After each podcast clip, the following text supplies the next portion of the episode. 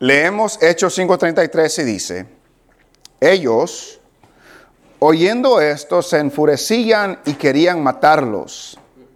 Entonces, levantándose en el concilio un fariseo llamado Gamaliel, doctor de la ley, venerado de todo el pueblo, mandó que sacasen fuera por un momento a los apóstoles. Y luego dijo, varones israelitas, mirad por vosotros lo que vais a hacer respecto a estos hombres. Porque antes de estos días se levantó Teudas, diciendo que era alguien. A este se unió un número como de 400 hombres, pero él fue muerto, y todos los que le obedecían fueron dispersados y reducidos a nada. Después de este se levantó Judas el Galileo en los días del censo y llevó en pos de sí a mucho pueblo. Pereció también él y todos los que le obedecían fueron dispersados. Y ahora os digo, apartaos de estos hombres y dejadlos, porque si este consejo o esta obra es de los hombres, se desvanecerá. Mas si es de Dios, no la podréis destruir. No seáis tal vez hallados luchando contra Dios. Convinieron con él y llamando a los apóstoles, después de azotarlos, les intimaron que no hablasen en el nombre de Jesús y los pusieron en libertad. Y ellos salieron de la presencia del concilio gozosos de haber sido tenidos por dignos de padecer afrenta por causa del nombre. Y todos los días en el templo y por las casas no cesaban de enseñar y predicar a Jesucristo. Amén. Pueden sentarse. Vemos el contexto de lo que hemos leído. Los apóstoles fueron arrestados, los apóstoles fueron puestos en una cárcel pública, un ángel del Señor vino y los sacó de la cárcel, abrió la puerta y les dio instrucciones específicas que regresen al templo a predicar nuevamente el camino, el evangelio, la salvación.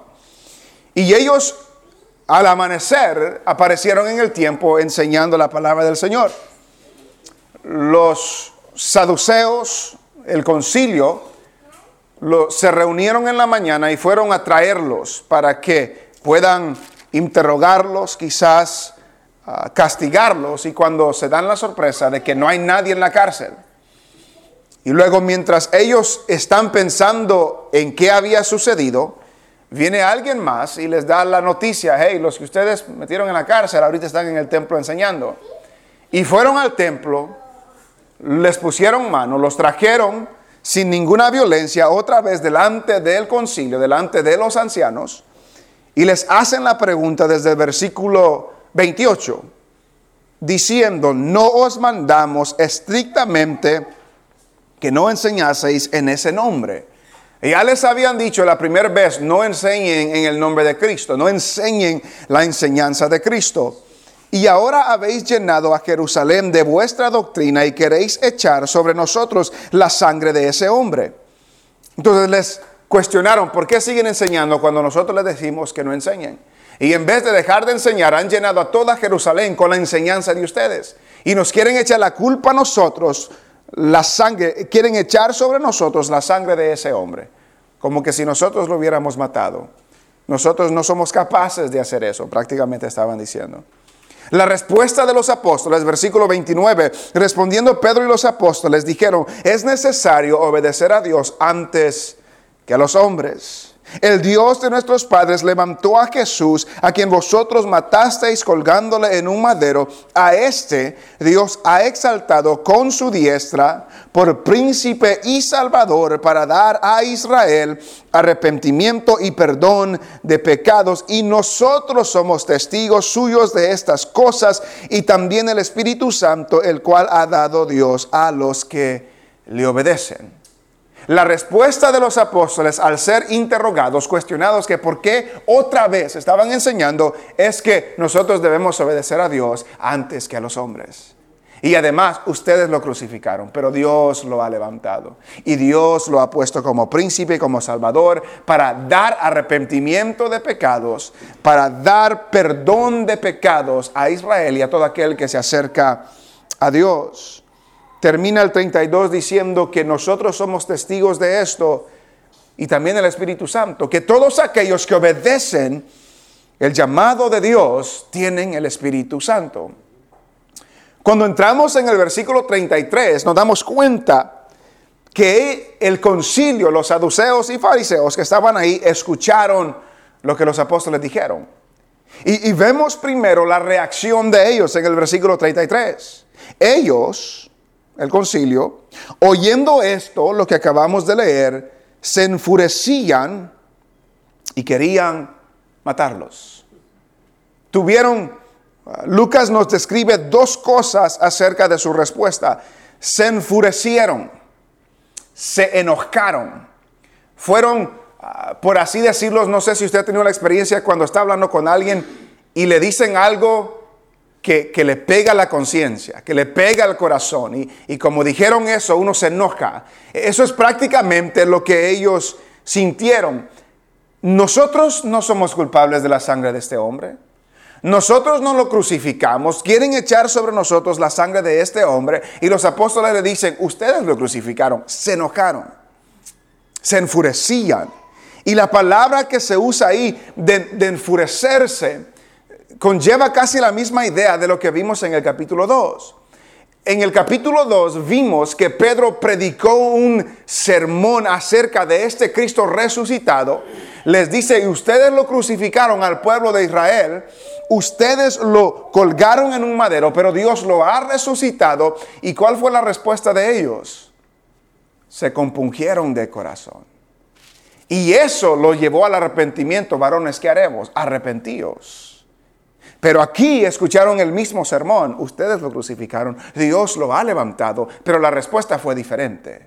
Se enojaron y no se arrepintieron, se enojaron y los querían matar se enojaron y lo querían matar.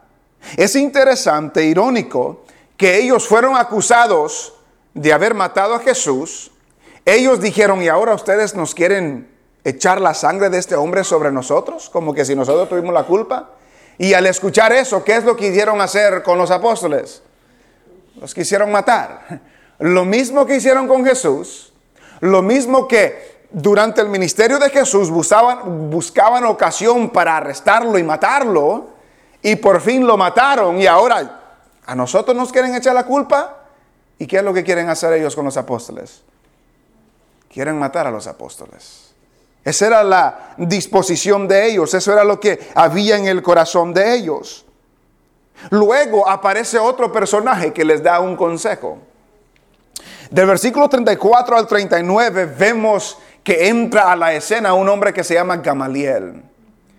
Este Gamaliel nos dice el versículo 34, entonces levantándose en el concilio, la descripción que nos da de Gamaliel, primero es que era un fariseo.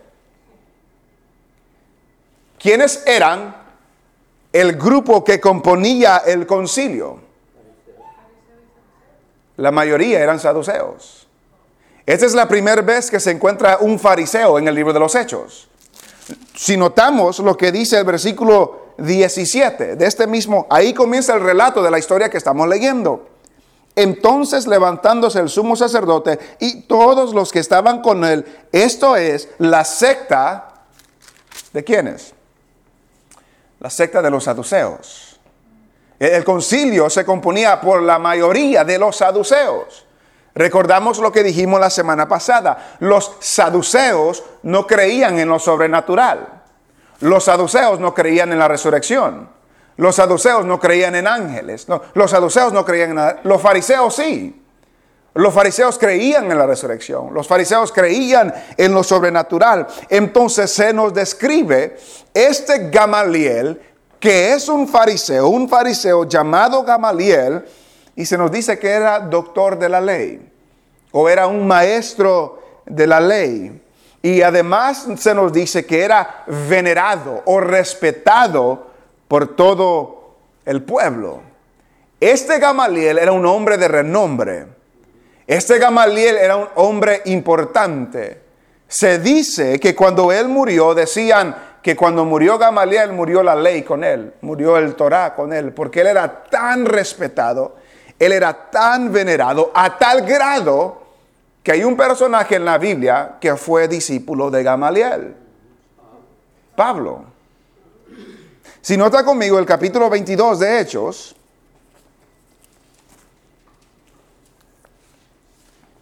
capítulo 22 de Hechos y versículo 3, Pablo está presentando su defensa ante el pueblo y dice versículo 3, yo de cierto soy judío, nacido en Tarso de Cilicia, pero criado en esta ciudad, instruido a los pies de Gamaliel.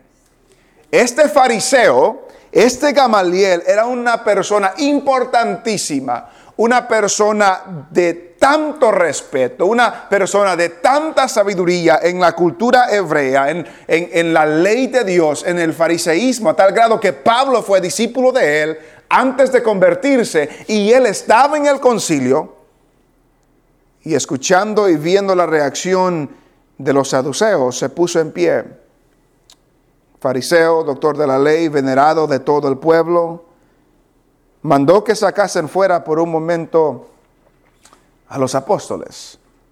Y les dice, Hechos capítulo 5 y versículo 35, les comienza a decir a ellos. Y luego dijo, varones israelitas, mirad por vosotros lo que vais a hacer respecto a estos hombres. En otras palabras, tengan cuidado lo que van a hacer con estos hombres. Tengan mucho cuidado lo que van a hacer con estos hombres y prosigue a darle dos ejemplos, dos sucesos en el pasado para darles el consejo de lo que deben hacer con estos hombres. En el versículo 36 vemos el primer ejemplo. Porque antes de estos días se levantó Teudas, diciendo que era alguien. A este se unió un número como de 400 hombres, pero él fue muerto y todos los que le obedecían fueron dispersados y reducidos a nada. Note este primer ejemplo. Este hombre que se llama Teudas, no se sabe mucho de él. Se cree en la historia que ah, Herodes el Grande, ah, Herodes el que trató de matar a Jesús, cuando él murió, hubieron ah, mucha violencia, hubieron muchos grupos que se levantaron en contra de Roma y se cree que este Teudas fue uno de esos que levantó un grupo, lo siguió un grupo para ir en contra del imperio de Roma, pero lo mataron. Pero note la implicación que está dando Gamaliel. Note por qué lo está diciendo Gamaliel, porque lo veremos en este primer ejemplo y en el segundo. Note otra vez, porque antes, versículo 36, porque antes de estos días se levantó Teudas. ¿Por qué estaban los apóstoles arrestados? Porque un día se levantó Jesús. No estamos, hablando de la resurrección. Estamos hablando que un día apareció Jesús en la escena diciendo que era alguien. Este Jesús dijo que era alguien. Este Jesús dijo que él era el Hijo de Dios. Este Jesús dijo que Él era el Cristo. Este Jesús dijo que Él era la resurrección y la vida. Este Jesús dijo yo y el Padre uno somos. Este Jesús dijo muchas cosas acerca de sí mismo. Porque antes de estos días se levantó Teudas diciendo que era alguien. A este se unió un número como de 400 hombres. ¿A Jesús le siguió mucha gente? ¿A Jesús se le unió mucha gente? Se le unió mucha gente. Estos doce apóstoles se unieron a Jesús.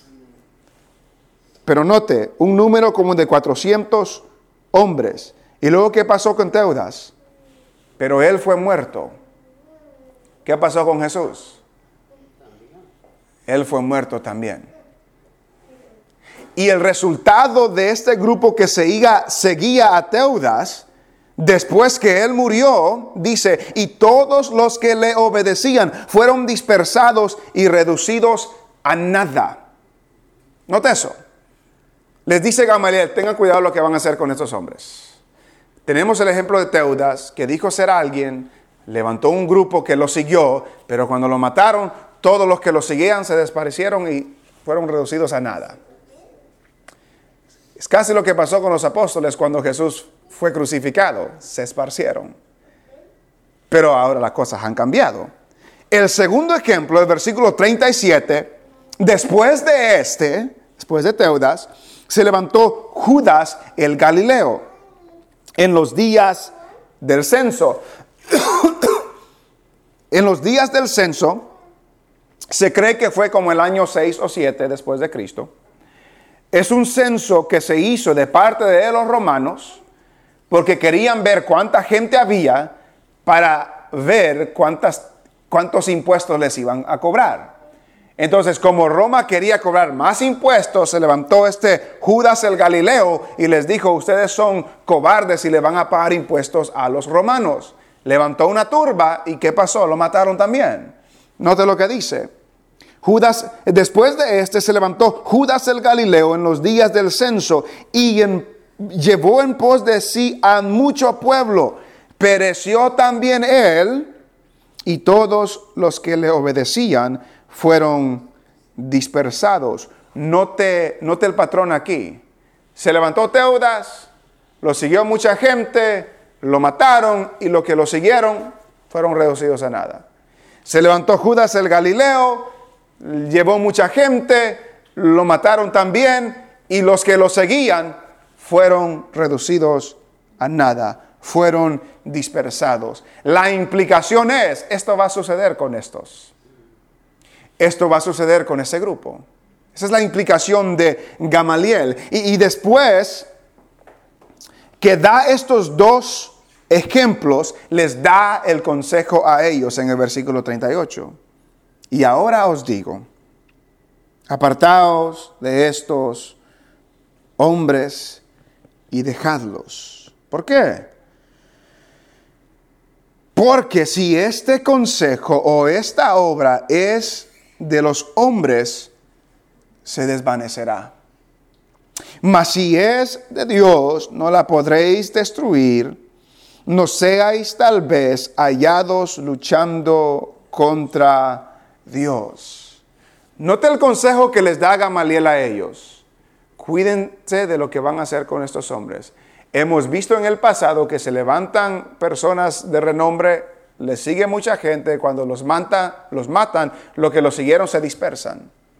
Este Jesús se ha levantado, este Jesús lo siguió mucha gente, este Jesús lo mataron. Y si es como los demás, todos estos que lo siguen se van a dispersar. Pero note las palabras que él usa. Porque si este consejo o esta obra es de los hombres, se va a desvanecer o se desvanecerá. ¿Qué significa la palabra desvanecer? Desvanecerá. Se ha traducido en diferentes palabras en la Biblia que tenemos nosotros. Se ha destruido como derribar se ha traducido como destruir, se ha traducido como deshacer. Si esta obra es de hombre, se va a destruir. Si esta obra es de hombre, se va a deshacer. Si esta obra es de hombre, se va a derribar. Esta es la misma palabra que Jesús usó cuando le preguntaron, ¿ves estos, ah, estos edificios que hermosos son? Y Jesús les, dije, les dice a ellos, no quedará piedra sobre piedra que no sea derribada. Es la misma palabra. E, es la ah, misma palabra que se usa en la siguiente expresión. Mas si es de Dios, no la podréis destruir. Entonces la idea es que si esta obra es de los hombres, se va a desvanecer, va a terminar, se va a deshacer. Que la implicación es que, que lo del hombre perece que lo del hombre se desvanece, que lo del hombre es limitado, que lo del hombre se marchita, que, que lo del hombre aparte de Dios no tiene valor eterno. Pero, dice él, versículo 39, mas si es de Dios, no la podréis destruir. Si es de Dios, no la podréis destruir. Si lo que ellos están enseñando es de Dios, no lo pueden detener. Si lo que ellos están haciendo es de Dios, no lo pueden deshacer. Si lo que ellos están haciendo está respaldado por Dios, no lo pueden destruir, porque lo que es de Dios permanece. Porque lo que es de Dios no se desvanece, porque lo que es de Dios no tiene límites, porque lo que es de Dios no se marchita. Si es de Dios, no lo van a poder destruir. Y me recuerda la promesa que Jesús les hizo a sus apóstoles en San Mateo. Lo vamos a leer para que también nosotros seamos recordados. San Mateo capítulo 18, perdón, 16. San Mateo capítulo 16.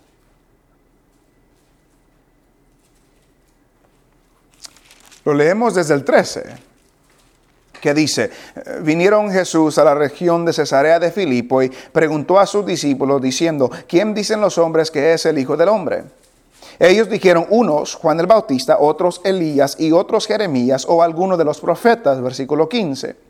Él les dijo, ¿y nosotros quién decís que soy yo? Respondiendo Simón Pedro dijo, tú eres el Cristo, el Hijo del Dios viviente. Versículo 17. Entonces le respondió Jesús, bienaventurado eres Simón, hijo de Jonás, porque no te lo reveló carne ni sangre, sino mi Padre que está en los cielos. Y yo también te digo que tú eres Pedro y sobre esta roca edificaré mi iglesia y las puertas del Hades no prevalecerán contra ella. Esa era una promesa que Jesús ya había dado. Esta iglesia que él iba a comenzar iba a tener el respaldo de Dios a tal grado que las puertas del Hades, la enemistad del diablo, no va a poder prevalecer contra la iglesia. Y más adelante en el libro de los Hechos que nosotros ya hemos leído, en el capítulo 1 y en el versículo 8, Jesús les da la promesa que ellos recibirían poder cuando venga sobre ellos y sobre nosotros el Espíritu Santo y que el resultado de recibir ese poder es que serían testigos en Jerusalén, en Judea, en Samaria y hasta lo último de la tierra.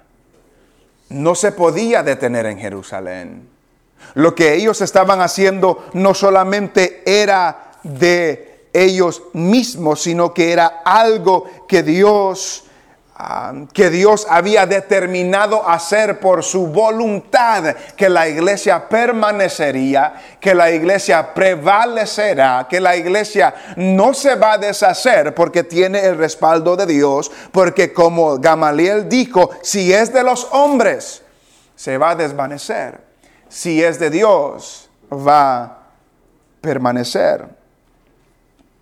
Debemos, cuando leemos esto que dijo Gamaliel, debemos tener cuidado ah, de aclarar de que este principio no siempre se ve a primer vista.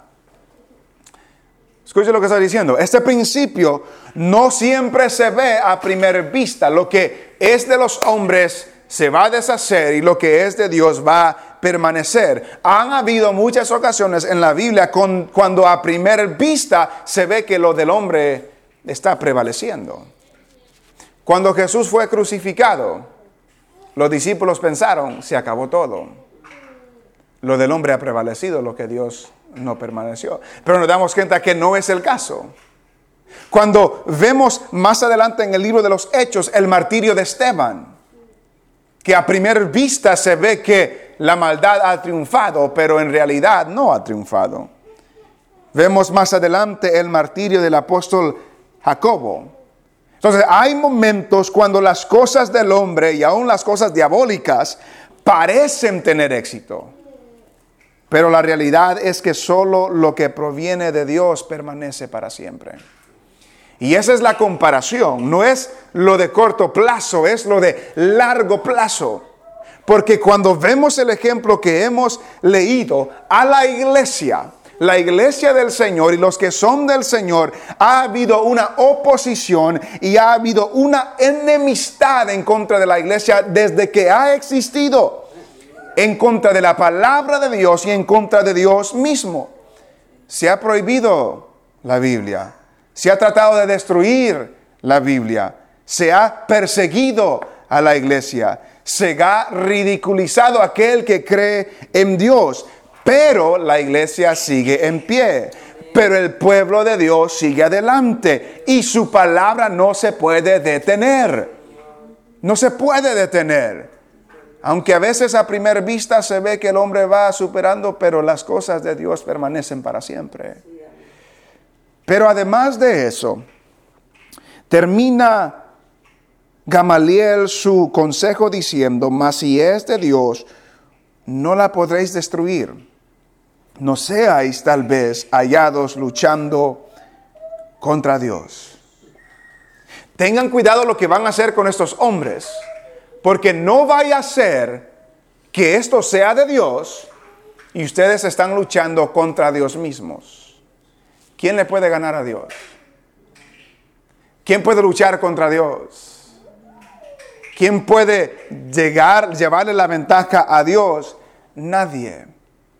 Tengan cuidado de que no se hayan luchando con Dios porque esta obra es de Dios. Lo que los apóstoles están anunciando es de Dios. Y cuando se oponen a aquello que Dios está haciendo, no solo se oponen a aquellos, se están oponiendo directamente a Dios. Pero Debemos también cuidar ah, de solo enfocarnos en esta posición de luchar contra Dios ah, cuando hablamos de la iglesia o cosas grandes. porque creo yo que muchas veces luchamos contra Dios en nuestra propia vida. Y a lo que me refiero es que luchamos en contra Dios cuando estamos haciendo cosas que Dios no aprueba. Cuando estamos haciendo cosas que Dios no aprueba, estamos luchando contra Dios. Aquellas cosas que están en contra de su voluntad, aquellas cosas que sabemos que están en contra de su voluntad y las seguimos haciendo, estas también son luchar contra Dios. Porque sabemos lo que Dios quiere y hacemos lo que Dios no quiere que hagamos. Estamos luchando contra Dios. Y podemos ver las persecuciones de la iglesia, podemos ver la persecución de la palabra de Dios, podemos ver todas esas cosas, pero muchas veces no vemos lo que hay en nuestras vidas que está en completa desobediencia a la voluntad de Dios y no vaya a ser que nos encontramos luchando en contra de Dios. ¿Y qué es lo que sucede de aquellos que luchan en contra de Dios? No pueden ganar. No podemos ganar. Eh, eh, el que lucha contra Dios en este contexto no gana, no, no tiene éxito. Lo que no es de Dios, lo que es del hombre, ¿qué sucede? ¿Qué dice aquí? Se desvanece, se destruye, se desbarata. Y, aún en nuestra propia vida, cuando hacemos lo que a Dios no le agrada, de una u otra forma eso se deshace. Eso se destruye. Puede destruir nuestras vidas, puede deshacer lo que nosotros estamos haciendo, puede deshacer nuestra comunión con Dios. Debemos de tener cuidado, hermano, de que no nos encontremos luchando contra Dios con nuestras propias vidas sino que dobleguemos nuestra voluntad a Dios, porque con Dios no le podemos ganar. Porque lo que Dios ha establecido, eso nunca va a cambiar. Y cuando vamos en contra de eso, estamos luchando en contra de Dios.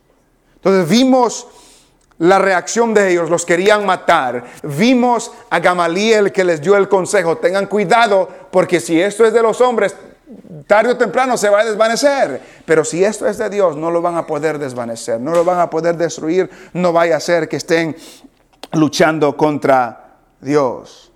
Versículo 40 nos dice que convinieron con él, o en otras palabras, estuvieron de acuerdo con él, y llamando a los apóstoles, hicieron dos cosas. Número uno, los azotaron. Es, la primera, dice, después de azotarlos, es la primera vez que vemos los apóstoles sufriendo físicamente. Fueron azotados físicamente por la causa de Cristo. Vemos en la trayectoria del libro de los Hechos que la oposición y la animosidad del pueblo o de los líderes hacia la iglesia se está aumentando. ¿Qué es lo que sucedió la primera vez que ellos fueron arrestados?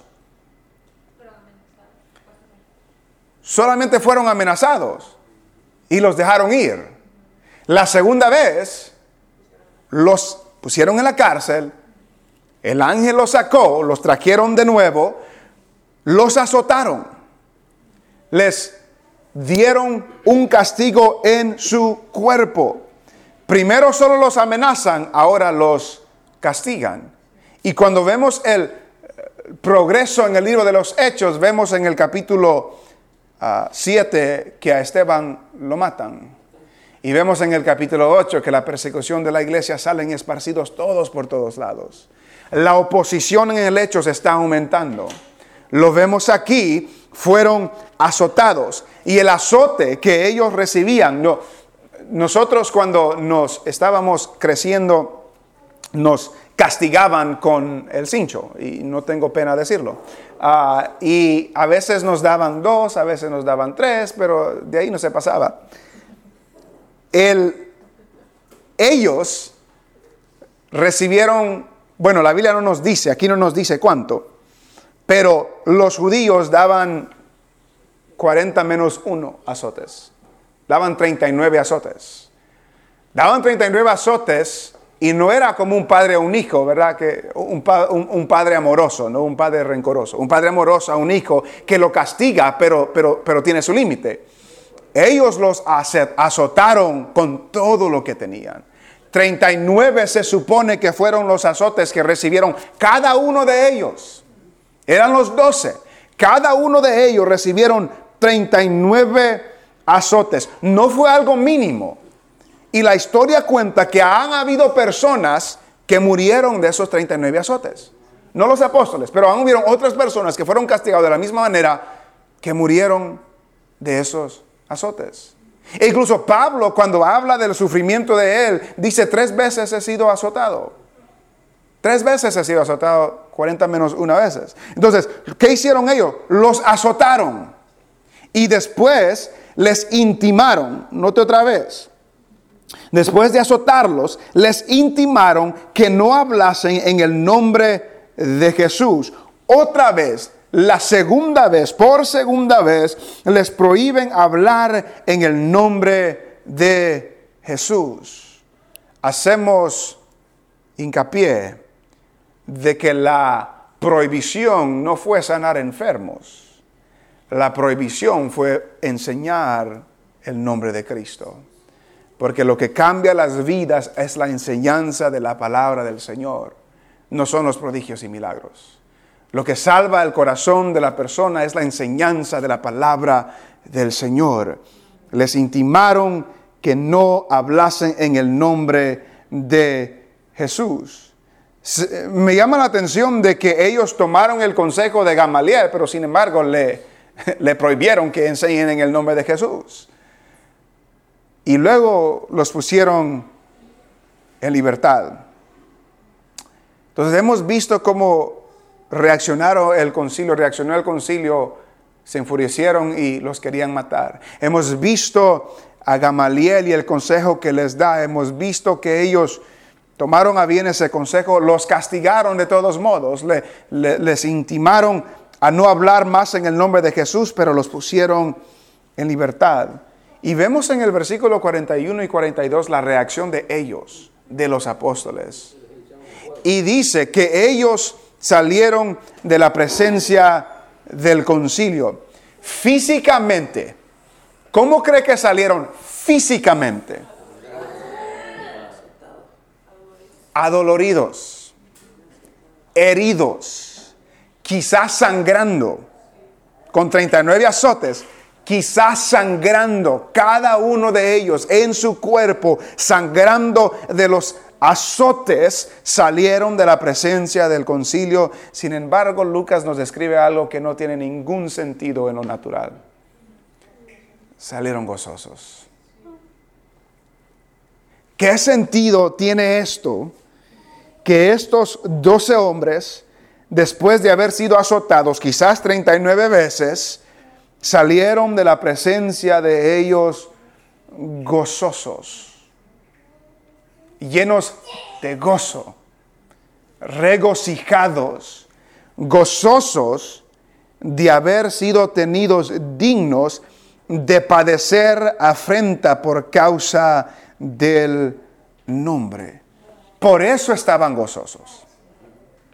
Porque note de que ellos estaban gozosos de haber sido tenidos por dignos como que era un privilegio. Fuimos hallados dignos, fue un privilegio padecer afrenta por causa del nombre. Pero la pregunta es, ¿por qué? ¿Por qué se gozaron de esta afrenta? ¿Por qué se gozaron de ser dignos de sufrir afrenta por causa del nombre, por causa de Cristo, por causa de su palabra. ¿Cuál era su esperanza? Creo yo que la Biblia nos da la respuesta. Creo yo que ellos se recordaron lo que el maestro les había enseñado. Y si va conmigo a, a Lucas, vamos a ver dos pasajes. Si va conmigo a Lucas capítulo 6, y versículo 22. Lucas capítulo 6 y versículo 22 nos dice, bienaventurados seréis cuando los hombres os aborrezcan y cuando os aparten de sí y os vituperen y desechen vuestro nombre como malo por causa del Hijo del Hombre. Gozaos en aquel día y alegraos, porque he aquí vuestro galardón es grande en los cielos, porque así hacían sus padres con los profetas. Note uh, en medio del 22, y desechen vuestro nombre como malo por causa del Hijo del Hombre. Gozaos en aquel día y alegraos, porque he aquí vuestro galardón es grande en los cielos. Pienso yo que el Espíritu los hizo recordar esto, que Cristo les había prometido que esto iba a suceder, pero que iban a ser dichosos, bienaventurados, iban a tener gozo porque el galardón de ellos iba a ser grande en los cielos. Note lo que dice San Juan, el libro que sigue. San Juan, capítulo 15 y versículo 18. San Juan, Evangelio según San Juan, capítulo 15 y versículo 18 dice, si el mundo os aborrece, sabed que a mí me ha aborrecido que antes que a vosotros. Si fuerais del mundo, el mundo amaría lo suyo. Pero porque no sois del mundo, antes yo os elegí del mundo, por eso el mundo os aborrece. Acordaos de la palabra que yo os he dicho. El siervo no es mayor que su Señor. Si a mí me han perseguido, también a vosotros os perseguirán. Si han guardado mi palabra, también guardarán la vuestra. Mas todo esto os harán por causa de mi nombre, porque no, son, no conocen al que me ha enviado.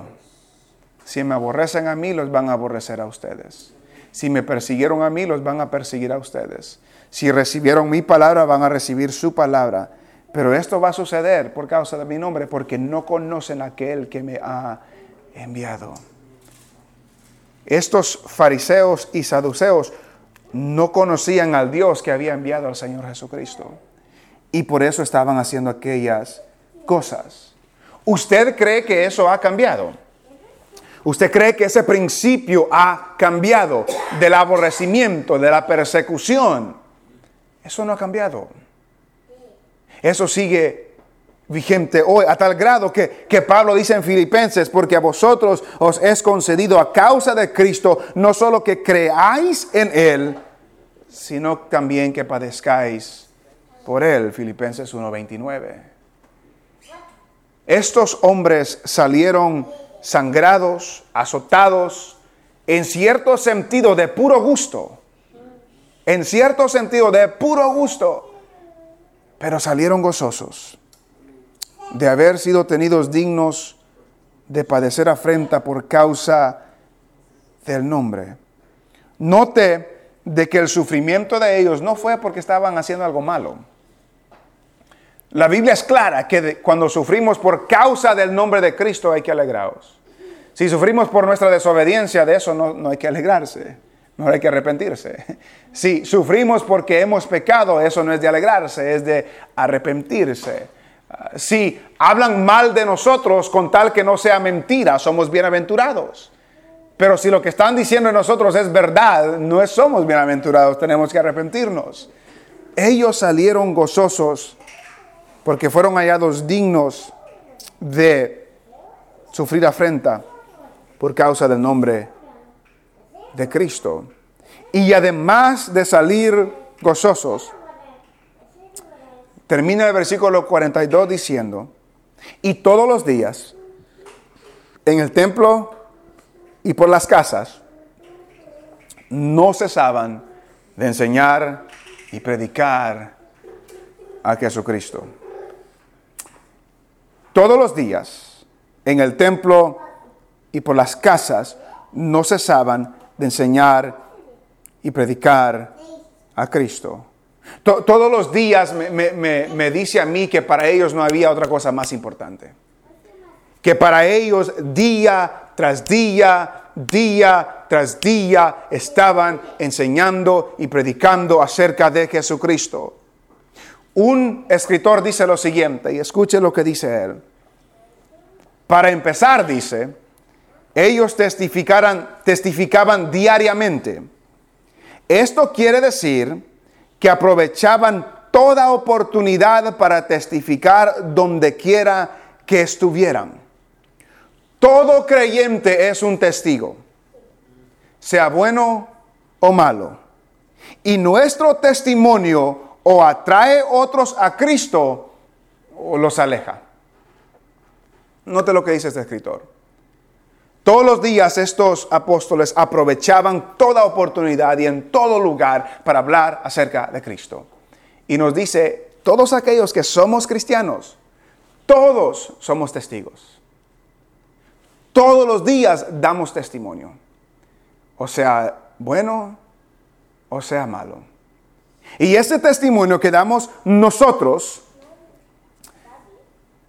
o atrae las personas a Cristo o los aleja de Cristo. Y la pregunta es, ¿cómo estamos testificando? Si el testimonio de mi vida hace que los que me rodean vean a Cristo como precioso, o hacen que vean a Cristo como alguien que no tiene valor, alguien que no es precioso. ¿Cómo compartimos nosotros todos los días? ¿Aprovechamos las oportunidades que tenemos?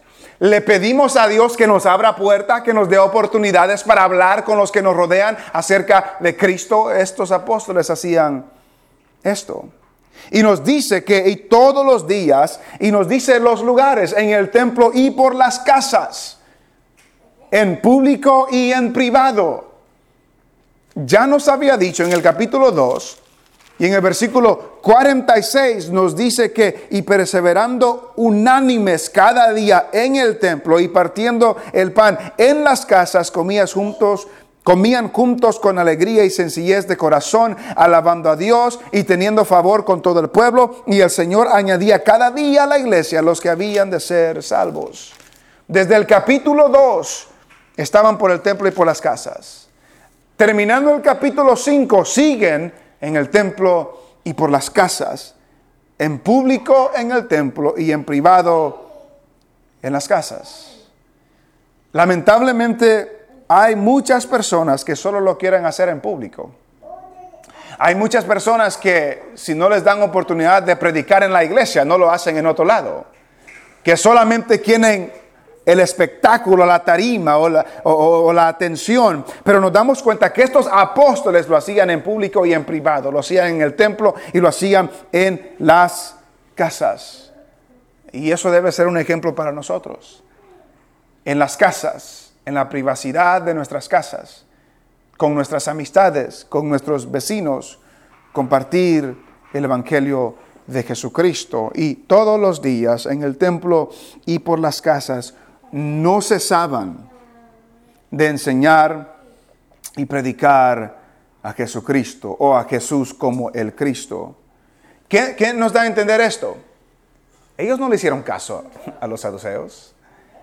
Ellos en dos ocasiones ya les habían dicho, es mejor obedecer a Dios que a los hombres. Juzguen ustedes si es mejor obedecer a Dios y a los hombres, pero nosotros no podemos dejar de decir y oír, ah, de decir lo que hemos visto y oído. Salieron de ahí sangrados quizás, pero no les hicieron caso. Porque amaban al Mesías, amaban a Jesús y estaban entregados por completo a ellos. En ambas ocasiones que fueron puestos en libertad, salieron para enseñar y predicar a Jesucristo. Y note que esto es importantísimo, hermanos. No cesaban de enseñar y predicar a Jesucristo. Enseñar y predicar a Jesucristo es una marca de un cristiano fiel.